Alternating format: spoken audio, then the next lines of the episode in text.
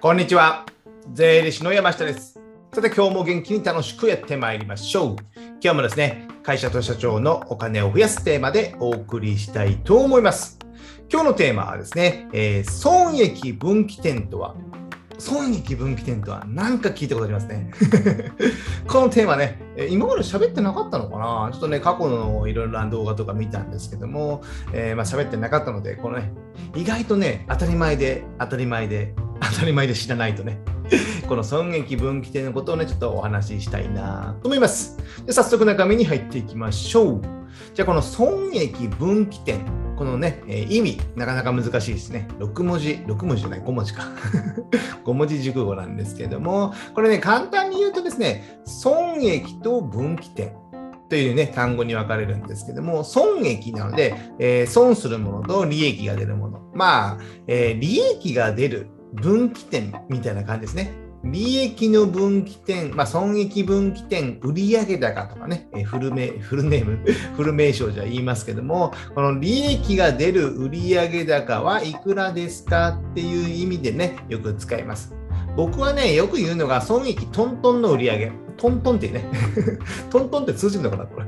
方言なのかな損益トントンの売上みたいな感じになるので、まあ、利益が出るか出ないかの、えー瀬戸際の売り上げはいくらなのかっていうことですね。例えば何かお店をやっていて、まあ、300万円のね、売上が毎月ないと、えー利益が出ない。ということはですね、300万円が損益分岐点の売上高なんですよ。なので、損益トントンの売り上げが300万。なので、最低限の目標を300万と置くってことですね。300万と置くってことです。これがね、損益分岐点という意味です。じゃあね、この損益分岐点、どのようにね、計算するのかというと、えー損益分岐点の計算式ね、えーググってね、見てみるとね、難しい。皆さんも、えググったことありますか？見たことね。えーちょっとね、動画の方は見えるんですけど、計算式一応書いてありまして、損益分岐点のね、えー計算式というのは、固定費割る、括弧1マイナス変動比率、括弧閉じる。もう一度言いますよ。固定費割ることの、括弧ですよ、括弧。括弧1マイナス変動比率、括弧閉じる。難しい。難しくないですか？僕も、算数は得意だったんですけども、このね、固定費はわかるかもしれない。変動比率とかいろいろな言葉が出てくると、なかなか難しいかな難しいかなと思ってですね。僕がね、えー簡単バージョンということでね、この変、えー変なんですかね、損益分岐点か。損益分岐点の、えー計算式出しているのが、えーここをね、ちょっとね、えー今日はメモをしてね、メモしなくてもいいか。メモしなくて、これだけ覚えて書いていただければと思うんですけども、この損益トントンの売り上げっていうのはね、固定費割ることの粗利率。これだけでいいです。固定費割ることの粗利率。はい、皆さん一緒に。固定費割ることの粗利率です。はい、言えましたか？この固定費割ることの粗利率。過去、えー先ほどね、えー難しい計算式ったのを1マイナス変動比率とか言ったんですけども、このマイナスすることは1マイナスは別にいいんですけども、変動比率っていうのは難しいですよね。変動比率ね、えー細かく言うと、まあ、原価率とかね、原価プラス、まあ、売上にね、えー連動して、広告費とかね、売上に連動して変動するものもあるじゃないですか。ね、でそういったものも、ね、含めて、まあ、限界利益率とかね、いろんな言い方があるんですけども、一般の商売で言えばですね、まあ、粗利率って言った方がいいですよね。粗利率っていうのは、まあえー売上から、えー原価を引いたあの割合、原価を引いた粗利の割合ってことですね。ですので、まあ、普通の商売であれば、この粗利率でいいかと思いますので、この損益トントン売上っていうのは、固定費割ることの粗利率。これをね、えーおしえー覚えて書いていただけたらなと思ってます。じゃあね、えー数字を使ってざっくりね、え計算まではないんですけども、事例を見てみるんですけども、例えばね、パン屋さんがありました。パン屋さん。食パン屋さんとかよく流行ってるじゃないですか。パン屋さんをオープンしますってことでね。じゃあそのね、えー計算していくと、毎月の固定費、毎月の固定費っていうのは先ほどね、えー大体わかりますね、固定費ね。えー原価、原価じゃなくて、家賃とか人件費がほとんどですね。家賃とか人件費、その他もろもろ、まあ、こえー顧問税理士の費用とかね。そういった毎月何もしなくてもかかるみたいな、水道光熱費もある一定額はかかりますよね。ネット代、通信費、電話代とかね、そういった、まあ、お店を運営していれば毎月かかるような一定額の費用というのがね、例えば200万円ありました。これには自分のね、役員報酬とかも含めるんですよ。生活費もですね。含めます。で、これが200万円あります。で、粗利率は70%です。粗利率っていうのはさっき言ったように、えー、粗利の売り上げに占める割合ですね。なので、原価率、逆を言えば原価率が30%なんですよ。30%。なので、パンの原価、小麦粉とかが30%使ってますよ。牛乳とかですね。砂糖とかですね。でもね、本当はパン屋さんもちょっと高いでしょうけどね。分かりやすくやってます。でそういうお店があったとしたら、じゃあこのお店のね、損益分岐点の売り上げはいくらかというと、先ほどね、僕が言ったように、えー、簡単バージョンだと200万円、固定費200万、固定費割る粗利率なので、固定費割ることの70%粗利率で割り返すと、約ね、285万円と出てきます。285万円。ですね、このお店の場合は、約285万円の売り上げを上げればですね、えー、原価や家賃や人件費を払っても、利益はトントン。なので、まあ、利益がゼロですよ。なので、285万以上の売り上げを上げていけば、利益はどんどん増えていきますよというイメージなんですよ。ですね、最低限、このお店の最低限の売り上げの目標を285万とするってことなんですよ。で、ここからね、えブレイクダウンして、えっ、ー、と、えー、1日、じゃあね、例えば週に1回お店を休んでいるのであれば、まあ、営業日数は25、6日ぐらいですよね。25日で割り返すと、1日に十何万とかね、売上の目標が出てくるとね。じゃあ営業時間が8時間であれば、そしたらね、1時間あたりこれぐらいに売らなきゃいけないとかね、いろんな目標が出てくるじゃないですか。なので最初、えこのまずこの損益分岐点の売り上げ、利益トントンの売り上げをね、お店を知っておかなきゃいけない。知っておかなきゃいけない。ここが大事なんですよ。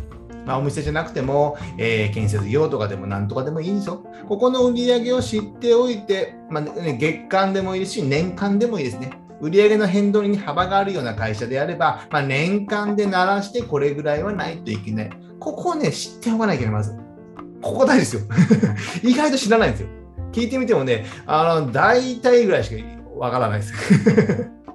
ここをね、しっかり押さえることによってね、会社っていうのはね、安定するっていうのはないんですけど、社長の危機感がね、募りますので。なので、ここをね、知っておくっていうことですね。あと逆算してね、確認するのもいいと思います逆算して、本当に売り上げがあって、原価払って、えー、計算が合うのかどうか。ね、この計算式をね、今一度自分の会社でやってみてください。じゃあこの損益分岐点っていうのをね、えー、僕からお勧めするのね、あまり高くしないと。なので、これだけ頑張らないと、先ほど言ったように、売りえー、パン屋さんであれば285万円頑張らないと売り上げが出ないってことなんですね。これで、ね、できるだけね、目標を低くする。いい意味ですよ。いい意味で目標を低く設定するようにする。それはやっぱリスクを下げるためなんですよ。リスクを下げるため。なので、例えばサラリーマンで月50万円ね、給料もらわないと生活ができない。それちょっとリスク高すぎるじゃないですか。なかなか転職もしづらいとかですね。そのためにこの損益分岐点、まあ、給料の分岐点みたいなね、それを低くする。例えば30万で下がる。そういうというあ30万、月30万もらえば、まあ、家族で生活できるのであれば、リスクが下がるじゃないですか。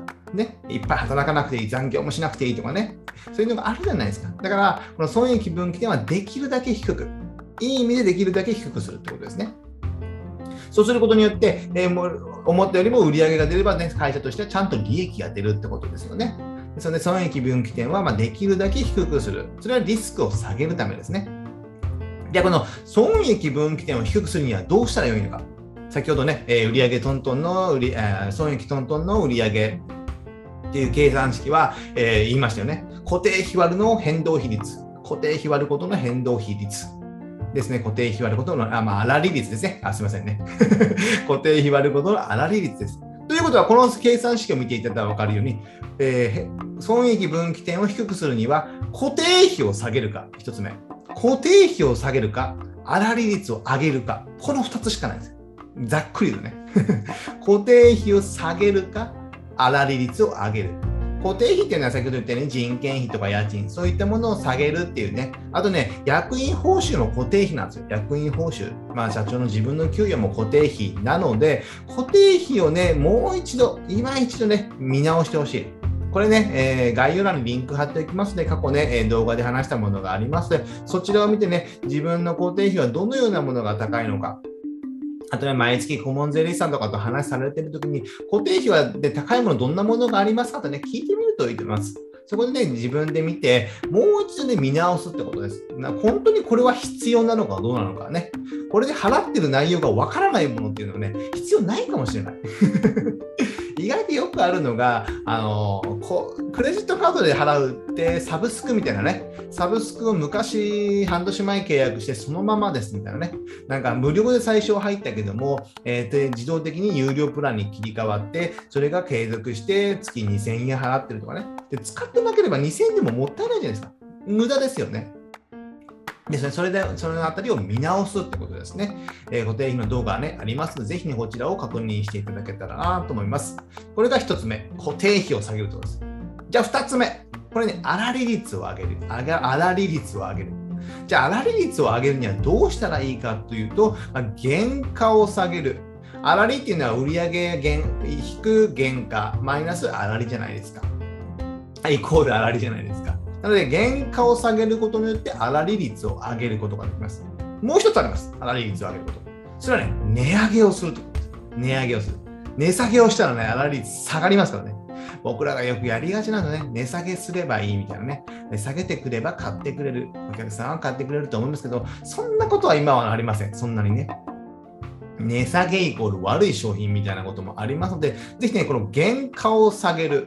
この原価を下げたらなかなかね、今の時代難しくなってくるんですよ。ま、物価が上がってきたりね、しておりますので、この原価を下げる、外注に返しても、外注にしてもね、外注先のね、人件費が上がったり、原価が上がると、上がれば、やっぱ原価を下げるってことはなかなか難しい。ね、下下請けをいじめればいいか、そういう問題ではないんですよね。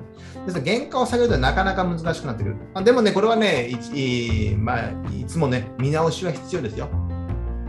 でもね、僕らがやることはやっぱり値上げをすることなん値上げをする。値上げをすることに粗利率は自動的にあるんです。粗利を上げるっていうのはね、原価を下げる意識しかない方が結構多いんですけども、この値上げをすることによって粗利率っていうのは自動的に上がるんですよ。